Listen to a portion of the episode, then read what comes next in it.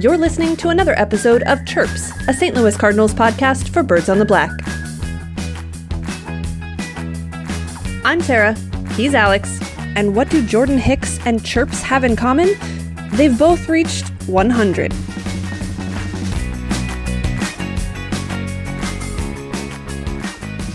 Hey everyone, and welcome to the 100th episode of Chirps. Yes, somehow over the course of a couple of off seasons and a very weird regular season, we've made it to episode 100.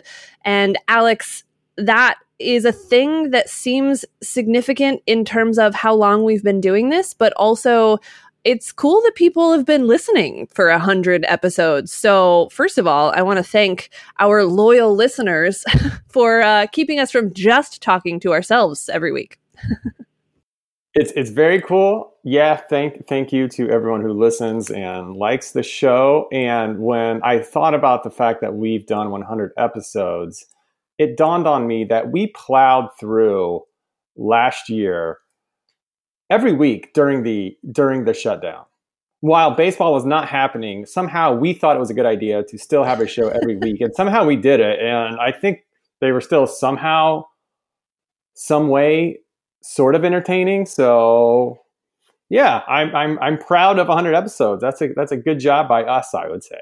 And I believe we actually started this show in the off season a couple years ago. So not only did we come up with something to say every week during the pandemic pause, but we also started the show without actual baseball to talk about. So I don't know if that's like, should we pat ourselves on the back or just recognize our own insanity? But either way, we made it this far and we are very close to having more real baseball to talk about. And uh, right now we have spring training to talk about, which as per usual, is only as interesting as the storylines that follow it.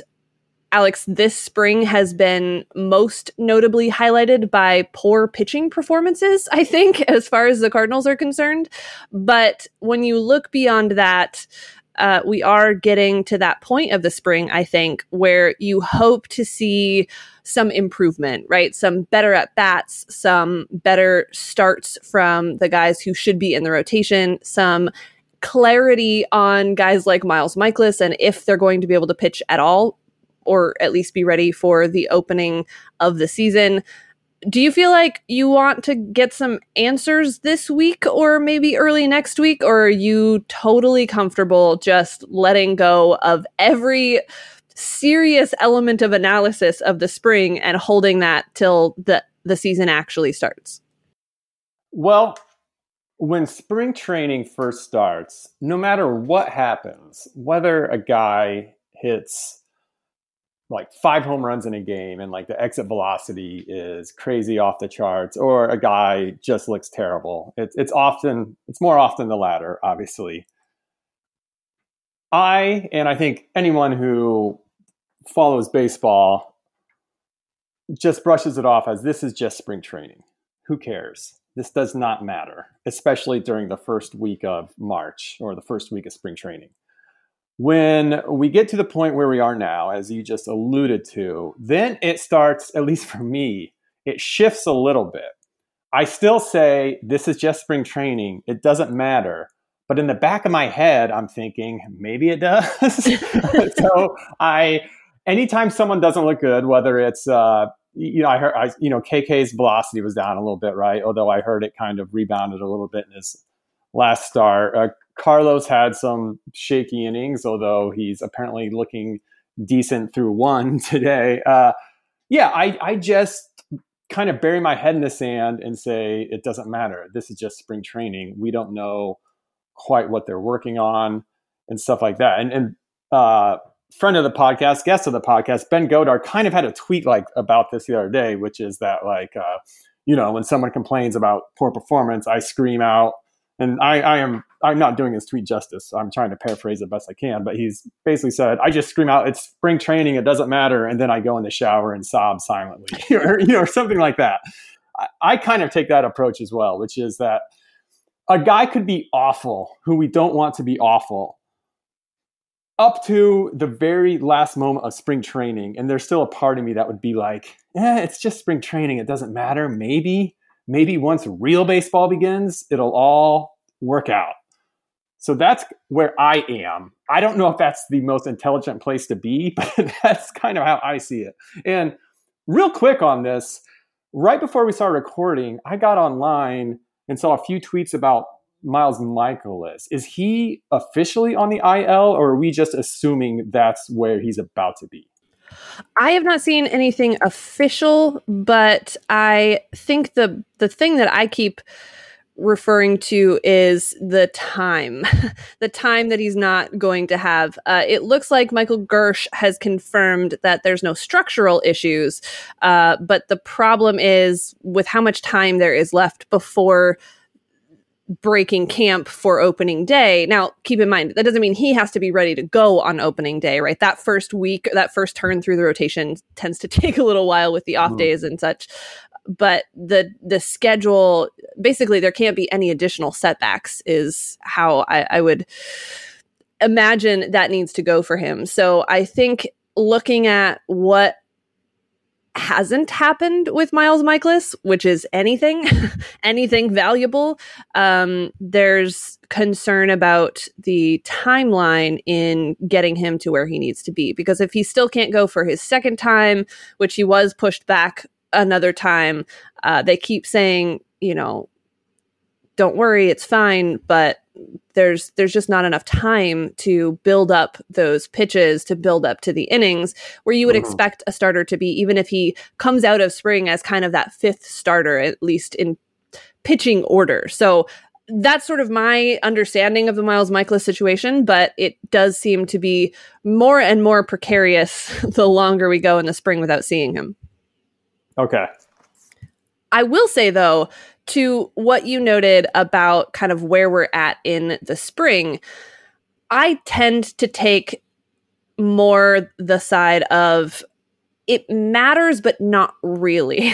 it matters in the sense of are guys getting good work in? Are they working on something specific? Are they accomplishing what they needed to in the spring, which we don't always know from the outside looking in, right? But it doesn't matter in terms of the specifics of the stat line for most players. I will say those who are trying to make an impression, to make the team out of the spring, or to kind of claim one of those available spots, it, it matters more for them. It matters maybe differently on an individual basis than the team results as a whole and those stat lines. I'm wondering though how much this spring matters not in terms of does he have a spot on the team? Because we all know he does. But in terms of building or eroding confidence in someone like Matt Carpenter who I believe is still hitless this spring which is not a great sign for someone who came into the spring saying, "Yeah, this is a great position for me to be in because I'm te- I'm generally at my best when I have to earn my spot, when I have to prove myself, when I have to do something that people are telling me I can't do, which is, you know, to earn a, a consistent role with this team right now." He's gotten a lot of opportunities he hasn't had the results. And for someone trying to climb out of the hole that they've been in the last couple of seasons, I feel like that matters more for Matt Carpenter than it does for maybe some of those other regulars who don't have sparkling stat lines at this point, just because his his spot on the roster is secure, I think, but what his impact can be is very much still up in the air. Yes, and you know, two seasons ago, he could have gone hitless in spring training, hitless, shoot, uh, halfway through April, and we still would not have cared. A lot of us would not have cared because yeah. we know how he is, and we just would have assumed, um, oh, he's like reinventing himself again, and it's all going to click soon, and you know he's going to start being this productive player. I don't think he has that sort of grace period with with the fans um, anymore, and largely because of last season and and and a lot of 2019. So it's certainly disappointing, and, and like you said, that's one guy where you would really want where you really would like kind of look to see what he's doing in spring, uh, specifically like how hard is he hitting the ball? Is he even hitting the ball? Um, is he is he even is he even catching up with fastballs? Things like that. Uh, so yeah, it's tough. And you know, last week when we were talking, he was playing second base, which brought back memories of my favorite version of Matt Carpenter, mm-hmm. probably everyone's favorite version of Matt Carpenter, because that was probably his best season. But 2013, when he was a second baseman and hit like 55 doubles and was just this incredible, uh, just this incredible player with, you know, virtually, I shouldn't say no power, but he was not considered a home run threat back then. And he was not considered a guy who was going to uh, walk all the time either. And then a couple years later, he became both of those guys. So my point is, we've always had a lot of patience with Matt Carpenter just because we don't know what we might. We we always trusted him to rebound and reinvent himself in some way, and I don't think we necessarily feel that way anymore. Yeah, I agree, and I think what's hard for Matt Carpenter at this point in his career, I would imagine, and I'm sort of projecting what I think would be difficult if I was in his shoes, is the unknown of kind of why he can't get back to where he was and whether it's something mechanically that he can fix, if it's something mentally that he can shift, or if it's just the reality of age and wear and tear and the fact that there are other guys coming up behind him that have a, higher peak right now compared to his peak at this point in his career man, I, I just, that's got to be the most frustrating thing as an athlete who has been at that high point where you're kind of the, the offensive juggernaut for this team. And now you are having trouble breaking the lineup on any given day. And maybe the game has changed around him, right? The, we, we've talked a lot about Matt Carpenter and the shift and how that has damaged kind of what his calling card was in those really successful years. But it's it's hard to watch someone who has adapted at every phase of of his career. When someone told him he couldn't, he learned how to do it anyway. It's hard to see him not be able to adapt to something like the shift in the same way that he adapted to learning how to play second base when he didn't really naturally have the the athleticism and the footwork that you would anticipate making someone into an all-star caliber second baseman. Now, granted, he became an all he was an all-star that year because of his offense, not because of his defense at second base, but it didn't hurt him in that campaign. So he, he wasn't. Be, he certainly wasn't Jose Martinez at first base. Uh, right. No, no one was saying we have to get him out of there. Correct. He was not a he was not a liability at second base like we've seen other positions uh you know guys be at other positions. And in some ways I, I, think some people would have said that about him at third base in a couple of seasons after the shoulder issue caused him to not really have a whole lot on the throw from third to first. Uh, but at second base he was he was more than serviceable. He wasn't Kolten Wong but you're right. He wasn't he wasn't jose martinez uh, at first when you're, you're talking about his defensive ability. So it's hard it's hard to watch that. It's hard to see Cardinals fans stop giving him credit for everything that he has been to this team, but I can't imagine anything harder than being that athlete that can't figure out what went wrong or how to fix it or kind of that nagging thought in the back of your head of is it ever going to be better again or is this just it. We've heard some of that from Adam Wainwright in the last couple of years.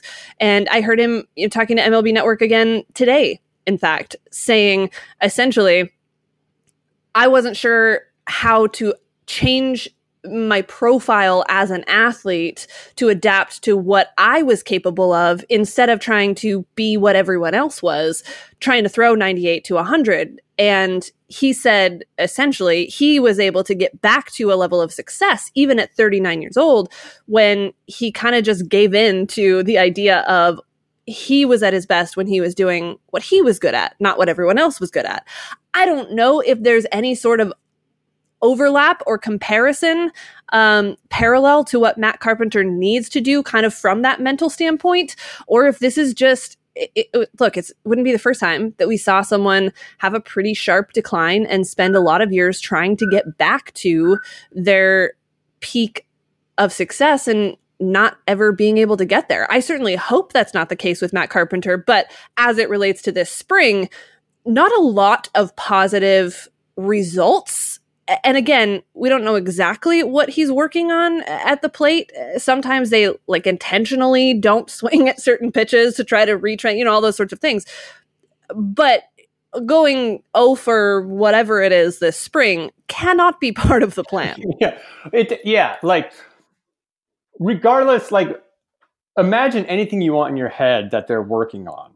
It can be anything you want it to be in no way is not getting a single hit during the spring like part of that plan. Right. Part of, but like like now it might mean it's not the biggest of deals because of whatever that plan is. And sometimes I think we put too much on on that whole idea anyway, like as if they're they're tinker they're always tinkering with something during this with spring and trying to fix some like mechanical issue and then when the season starts they're gonna like start playing normal baseball. Like yeah. I, I feel as though we give that a little too much weight. And what we're seeing right now is kind of what we're going to see um, to some extent when actual baseball starts.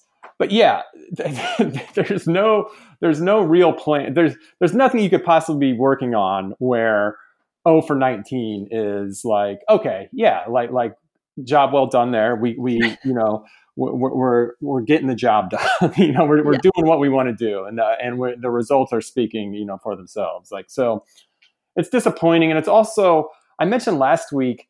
It's so weird that it feels like he's had a whole career with the Cardinals by now. Um, and maybe it's just because his age and stuff like that. You know, he's he was what thirty five or thirty. Was he thirty five? Is this his age thirty five so. season? That sounds about right. Um, you know, he got a bit later start than usual but it feels as though he's had a whole career with the Cardinals. Like his, he's had a natural progression of a career where he, I mean, he kind of shot out of nowhere, but then, you know, we've, we've watched his decline.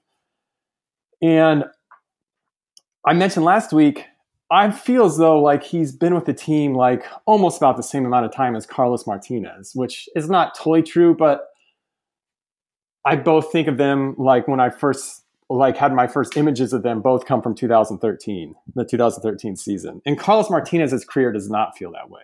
And again, yeah. that could be because he's so much younger, but it feels as though he has more of an incomplete career with the Cardinals than than does Matt Carpenter. Yeah, I think there may be something to the idea of still some of that untapped potential with Carlos Martinez as great as he was for a couple of seasons consecutively, it was almost like that got cut short because of the injury. And then there's been this weird roller coaster of roles and expectations and eh, physical limitations and all those things. I think we saw the not only the living up to the potential of Matt Carpenter, but maybe even exceeding it to some extent because he wasn't necessarily that high expectation, super high ceiling guy that everyone saw coming, that it was like the Dylan Carlson where you just got to find him a spot. And so I think he exceeded a little bit of that, which was great to watch, sort of that natural progression from guy that could be a role player to guy that could lead an offense. And you're right, now kind of the the progression down the other side of that curve a little bit more for Matt Carpenter than the satisfactory curve of a, a Carlos Martinez career at this point. One person who may not ever age and may not ever come down off that other side of the curve has to be the one and only Yadier Molina. And look, every year we go into a season talking about, man, he's going to have to take a step back. He just doesn't have it offensively. He's not going to be able to play every game. And all of those things may be all well and good. And those are conversations we can continue to have. But then he does something that reminds us all why Yadier Molina continues to play this game, wow people, surprise people, and uh, you know, show a, a, rookie or two here and there along the way that um, there's a reason he's the legend that he is. I'm assuming by now you've all seen the Yadier Molina uh, moment. I don't know. It was a whole sequence between him and a prospect the other day that was attempting to steal. Yadier Molina tried to do the whole back pick at first base thing that he and Albert Pujols were so good at, and instead the the the rookie Siri uh, got a little got a little overconfident perhaps, and tried to uh, do the the you know finger wag Yeah. and the head shake, which I mean. I know that rookies tend to come in with a little extra bravado, but you gotta know that's never a good idea. Yadier Molina or other veteran. And of course, Yadi proceeded to sort of tell him, "Go ahead, go ahead, steal, try it. I dare you." With a with a simple head nod, and then he threw him out by like twelve feet. It was incredible on a changeup, no less. Um, Alex, that is the kind of thing that happens in the spring that doesn't. By the end of the year, there's always some play in spring training. I remember a Kolten Wong play last year in spring. I think before everything got Yeah, shut down, no. and we were like, I remember exactly the play. Yeah. I can't believe that's not going to count for anything, right? So there's always a play in the spring where you're like, what just happened? And this with Molina this week was as impressive as it was entertaining from that sort of back and forth uh, veteran versus rookie Yadier Molina thing. Yes. So credit to the people who caught this, and especially that Jomboy account who who broke down everything that happened so well. uh, and that that account became popular a couple years ago, and I, I never really followed it much, um, even though I, I knew what it was about. But you know, you ever feel like you just have too many things in your life and you just don't have room Yes. for another thing? Like, so I've kind of felt that way about that account. Like, I I enjoyed it whenever I saw it, but I was just like, I just I I, I don't have room for you. So, sorry. So, I, so I, I've al- always only paid attention to like the Cardinals ones. Like, there, there was that great one last year when, again, featuring Yadier Molina when he predicted Fowler's home run before Fowler hit the home run. You know what I'm talking about? When he put his arms in the air and then Yeah. it came and Fowler launched it to right. But yeah, so a few things I really loved about this, and mostly is it's because of Yadier Molina's personality. But the the uh, his Yadi's eyes, um, it made me think of, and and this might sound weird, but in 2011, Game Five NLDS against the Phillies, uh, that wonderful, wonderful, crazy game, memorable game, the Carpenter Roy Halladay game.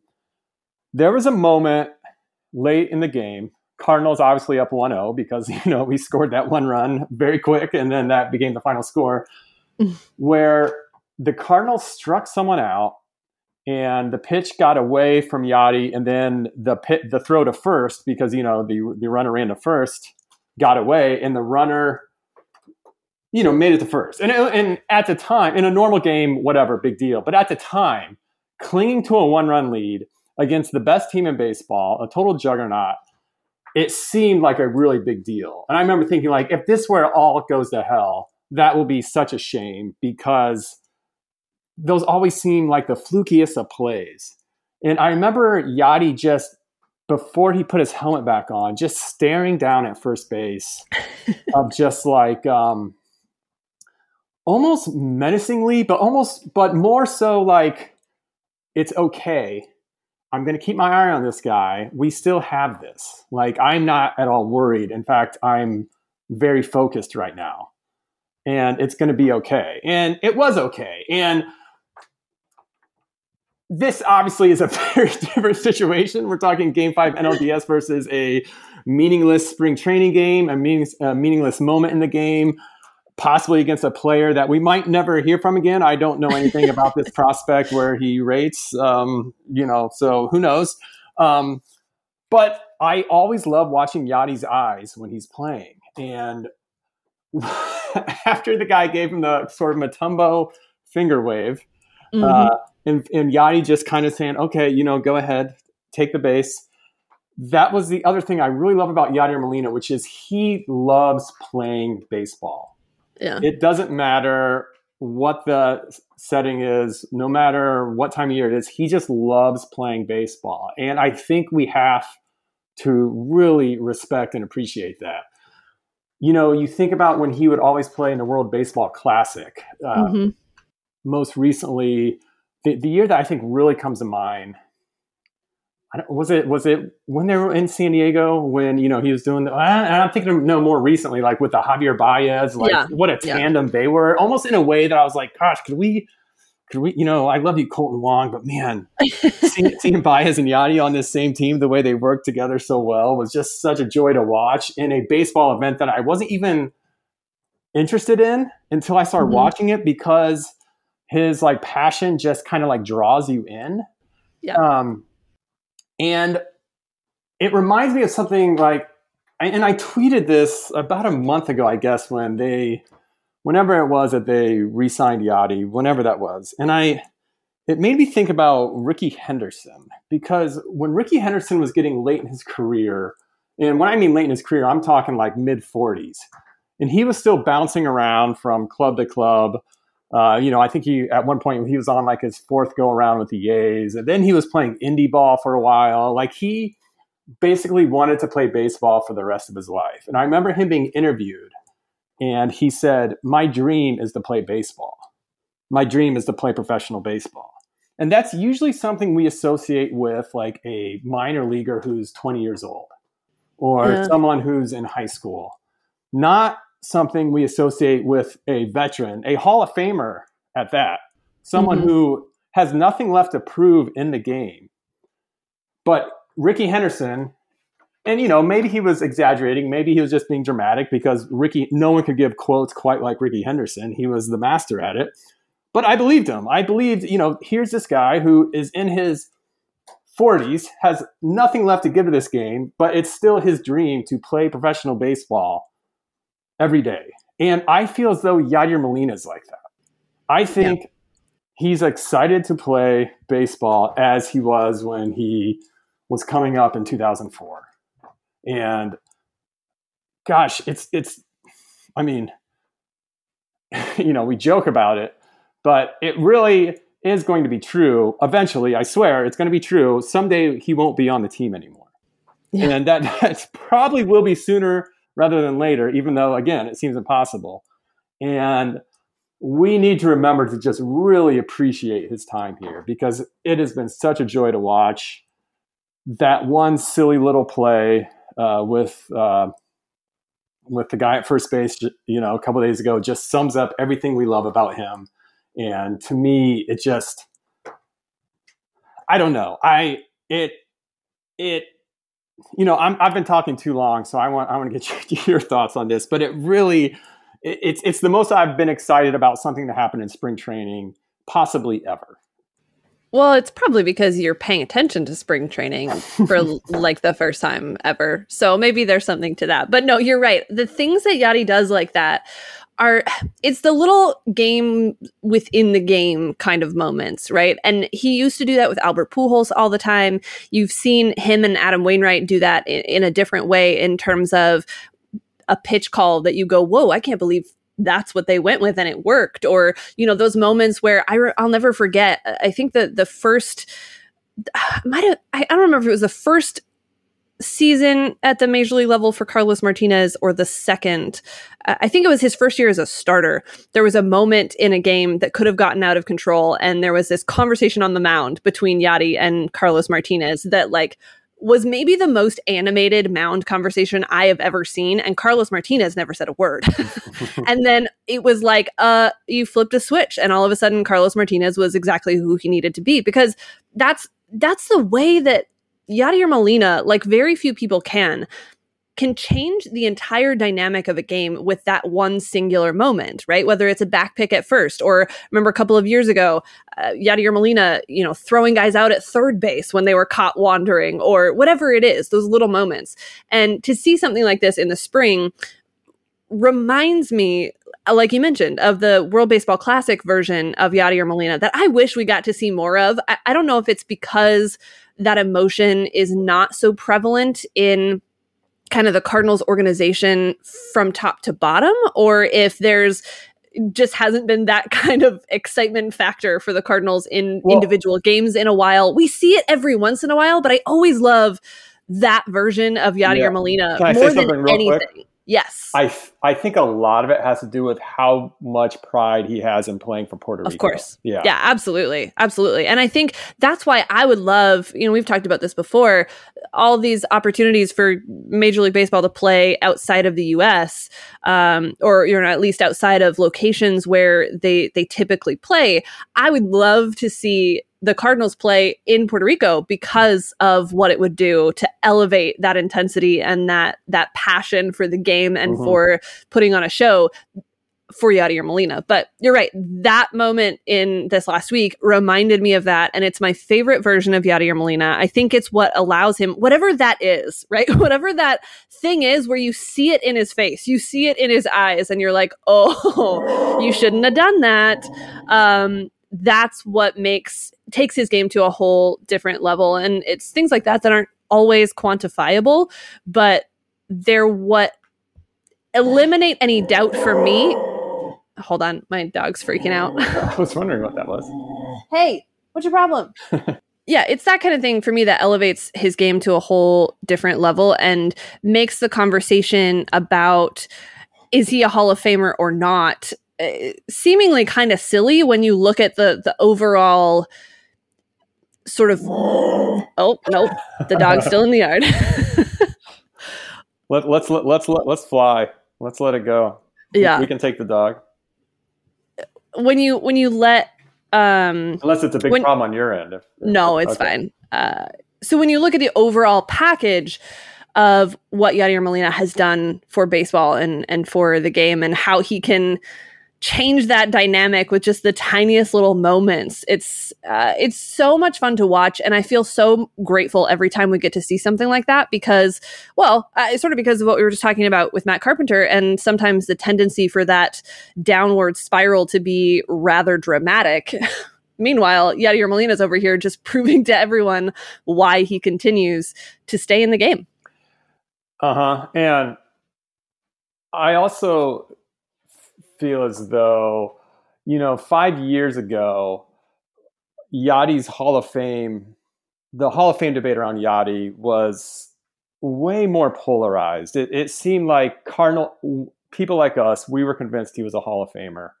Um, and everyone outside of the Cardinals world thought like that was the most extreme example of us being like the hashtag BFIB. I'm so glad we don't have to put up with that as much as we used to. God, those I agree. obnoxious times. Um, but I think the last couple of years has really um, opened the eyes. I don't say open open their eyes, but has really convinced a lot of people who were on the other side five years ago that this is a Hall of Famer. It seems now the only holdouts are kind of like the most extreme kind of uh, people who really hold Jaws as the absolute gospel of the Hall of Fame. Um, Jaws numbers, the Jay Jaffe metric, uh, that seem to kind of still cast a little doubt on his candidacy, although they still appreciate what he means and plays very much. And uh, there's a lot of so many stats you can point to. Um, some are quantifiable, some aren't. Uh, you sent this tweet to me earlier today, and it's something that I've written about before. It's something Craig Edwards at Fangraphs has written. Well, when Craig was at Fangraphs, wrote about, I believe, last year or the year before that. But just like Yadi's effect that doesn't show up in any sort of stats is the fact that no one basically tries to steal on the Cardinals anymore. Uh, so even when Yachty isn't throwing out a ton of base runners, it's because no one is trying to steal on him anymore. And it's been like that. You know, that effect has really it is really obvious from basically the last 10 years or so. And even so, he still leads all active players, as as you showed me in that tweet, of runners he has thrown out by a mile. It's not even close. Yeah. And, and that's Mhm. with no one even trying to steal on him anymore. And, and that, I mean, obviously speaks a lot to his longevity. It, it speaks to the fact that most catchers at his age either have retired or are not really playing catcher anymore. And if they are playing catcher, they certainly aren't doing it as much as he is, you know, for a guy who would probably play 155 games, you know, a year if he had his say. So he, he's just a special player. He is, and it's been so great in the last couple of years to kind of realize just how special that is. And I know we've said the same things about Adam Wainwright. Uh, I'll throw this out there. We don't have to talk about it this week, but maybe we'll get some responses from people heading into our conversation next week because I, I mentioned before we started recording, uh, and you did answer this question in uh, the Birds on the Black group chat, but I wonder how people perceive kind of those those baseball duos, right? The better, I think I said the better baseball bromance. Is it Yadier Molina and Albert Pujols or Yadier Molina and Adam Wainwright? And the reason that I mentioned that is because early on, that Molina Pujols thing was so unique and so special and so close. But then you have the longevity of the the time spent with Wayno and Yadi. And that came up this week because Albert Pujols has said some things about uh, Yadier Molina and how he's the best in the game and, and hopes to maybe go into the Hall of Fame with him and all those sorts of things. So, uh, to end the Yadier Molina note, I will ask you, our listeners, what is the better duo or bromance or however you want to term that that relationship? Yadier Molina and Adam Wainwright or Yadier Molina and Albert Pujols? we'll talk more about that perhaps next week if people have thoughts and opinions. But Alex, we can't wrap up our 100th episode without a chirp of the week. That's right. But first, I want to say if Yadier Molina and Albert Pujols go into the Hall of Fame together, by hell or high water, I will be in Cooperstown to see that. I, I'm, I'm not someone who has to take road trips to see like things, but I will have to be there for that. That yeah. would be so incredible. Uh, gosh, I would like to see that happen. Although, does that mean I want Yadi to retire after this year? I mean, you know, we're assuming, yeah. Well, we can figure out those logistics later. Um, before I get to the chirp of the week, first I want to say something really quick about Rheal Cormier, who uh, died mm, yesterday. Yeah. I think it was yesterday. Um, and uh, you know, too young, uh, cancer, but he he pitched in the majors, debuted in 1991, and pitched for 16 seasons. Uh, never made an All Star game, never got a single MVP vote. But I don't care who you are. If you played in this league for 16 years, you are an elite player, and he had a great career, a career that began with the Cardinals. And I'm bringing him up because if memory serves, and you know, I don't do a lot of things great, but I have a great memory. I remember his debut. I remember watching his debut in 1991 on Fox 55 uh, out of Springfield, Illinois. Uh, they would uh, broadcast about one Cardinals game a week, and I remember Cormier um, and the announcers. Uh, I remember Hrabosky talking about, you know, this is this is the new fireballer. Let's see how he looks, you know, things like that. And you know, he he, was spent time with several clubs, uh, most notably with the Phillies, but he spent his first couple seasons in the bigs with the Cardinals, and so rest in peace to him. And we will now get on to the chirp of the week. As we said at the top of the show, it is the 100th episode of this show. 100 is always a fun number with baseball. Uh, you know, whether it's stats, you know, if, if you win 100 games, that means you are an awesome team. It seems it seems like you know it, it, seems so much more special than winning like 98 games. Even though if you win 98 games you're also an awesome team. There's something about being able to uh, win 100 games that says like this is a truly truly special baseball team. Nine cardinals teams have won at least 100 games um, throughout this franchise's history. That happened in 1931 1942 1943 1944 1967 85 2004, 2005, and of course, most recently in 2015. Uh, the number 100 is also just fun with stats. Like, you know, I know we don't care about RBIs anymore, or for the most part, we don't care about RBIs anymore. But if you collected baseball cards when I did and you stared at the back of baseball cards, if a guy hit, had 100 RBIs in a season, that was good.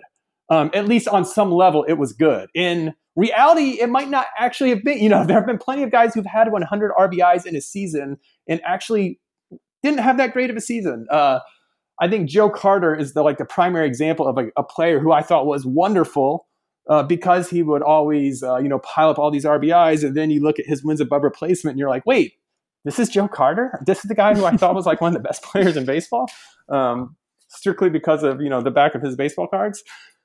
But it's still a very fun number uh, when it comes to RBIs, and same with runs. It seems like one of those numbers where if you get on the other side of 100, that means you had a very good season.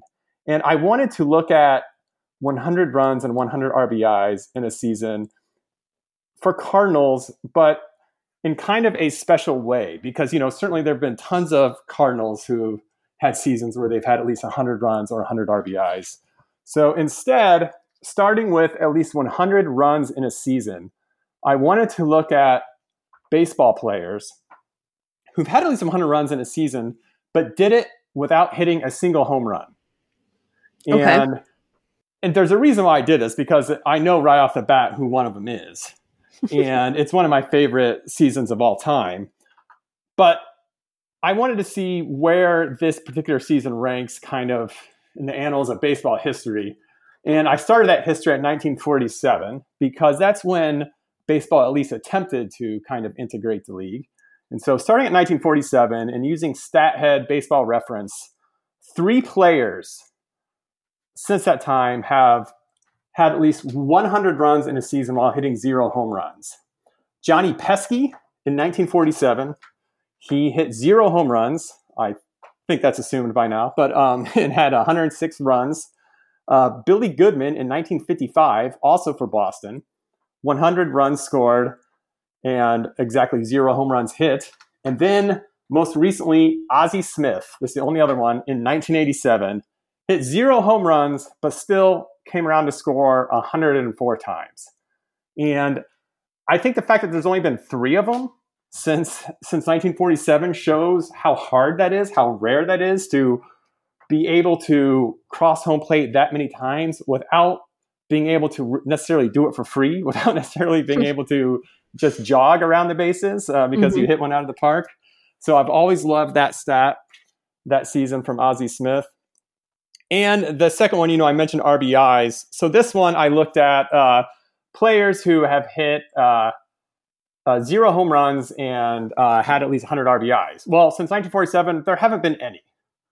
Uh, zero. So I bumped it up to, to 10 home runs as the max. So 10 home runs or less, basically. And there were seven of them. And most recently, well, not most recently, but most notably, our friend Tommy Herr, which, you know, anyone who follows the Cardinals knows about this season. In 1985, Tommy Herr hit eight home runs and drove in 110 RBIs, hmm. Which, uh, you know, says a lot about the other players who are getting in front of Tommy Herr. But still, you know, he had to do something, you know. Believe me, if I'm on that team, and I'm, you put me right where Tommy Herr is, I'm not getting 110 RBIs. You know, he still has to make contact with the ball, has to put it in place somehow, usually, you know. So yeah. big big ups there to Tommy Herr. Uh, and he's he's the uh, one cardinal example there. No, he's this, he's the second cardinal example there. There, the other one is Enos Slaughter, who in 1950, mm-hmm. 10 home runs with 101 RBIs. Leading the pack would be Paul Molitor, who in 1996 for the Twins hit nine home runs, but drove in 113. And that is your chirp of the week. Some fun with the number 100 for our 100th episode. And I don't know, 200 doesn't quite. Uh, trying to think what stats. I guess uh, 200 strikeouts, 200 hmm. wins. Mm. Yeah, I don't know. Yeah. When we get to the 200th episode, we'll we'll find out. But we'll figure out something for, for yeah. 200. But for now, we're gonna celebrate the 100th episode with all of you. And uh, we'd love to know what you are looking forward to in the next 100 episodes or maybe the next week because no one can plan that far in advance right now. We've learned that at least in the last year. So thank you for that, Alex. Thank you for all of you for listening. And I hope that you enjoy the rest of what has been a beautiful week. If it's not beautiful where you are, my regrets. but I'm going to go enjoy a little bit of sunshine and maybe actually watch a little bit of spring training baseball this week. So that'll do it for Alex and I this time. Thanks for listening. We'll talk to you again in another week after more spring training kind of baseball, whatever you want to call it this time of year. We'll talk to you then.